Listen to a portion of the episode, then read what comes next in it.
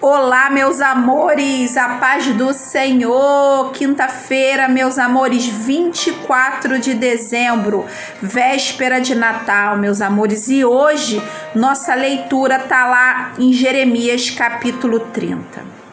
Meus amores, esse capítulo se divide da seguinte forma: tempo de angústia, jugo quebrado e feridas curadas. Sabe por quê?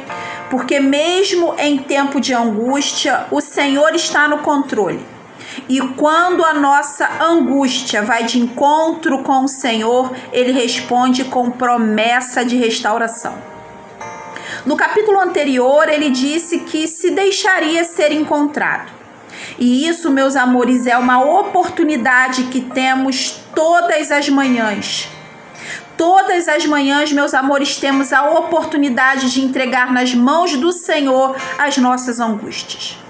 Ele não nos livra do corretivo merecido, como está no versículo 11, porém, não nos deixa sozinhos. A angústia do povo vai de encontro com o Senhor e ele manda através do profeta Jeremias uma mensagem de esperança. E para que fique registrado, meus amores, o Senhor ordena que Jeremias escreva em um livro. Um livro, meus amores, que contém esperança de restauração. Hoje se chama Bíblia. E Jesus é a nossa esperança de restauração. Versículo 3: Porquanto dias virão, diz o Senhor, em que mudarei o destino do meu povo e os farei retornar à terra, e dela tomarão posse. O jugo será quebrado, meus amores, as correntes arrebentadas, e o povo ficará livre para servir ao Senhor. O Senhor não permite que a gente passe pela angústia sem que haja esperança de restauração.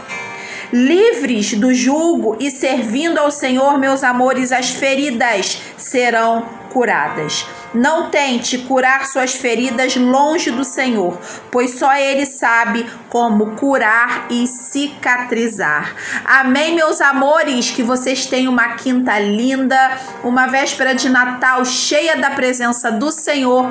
Um beijo e até amanhã.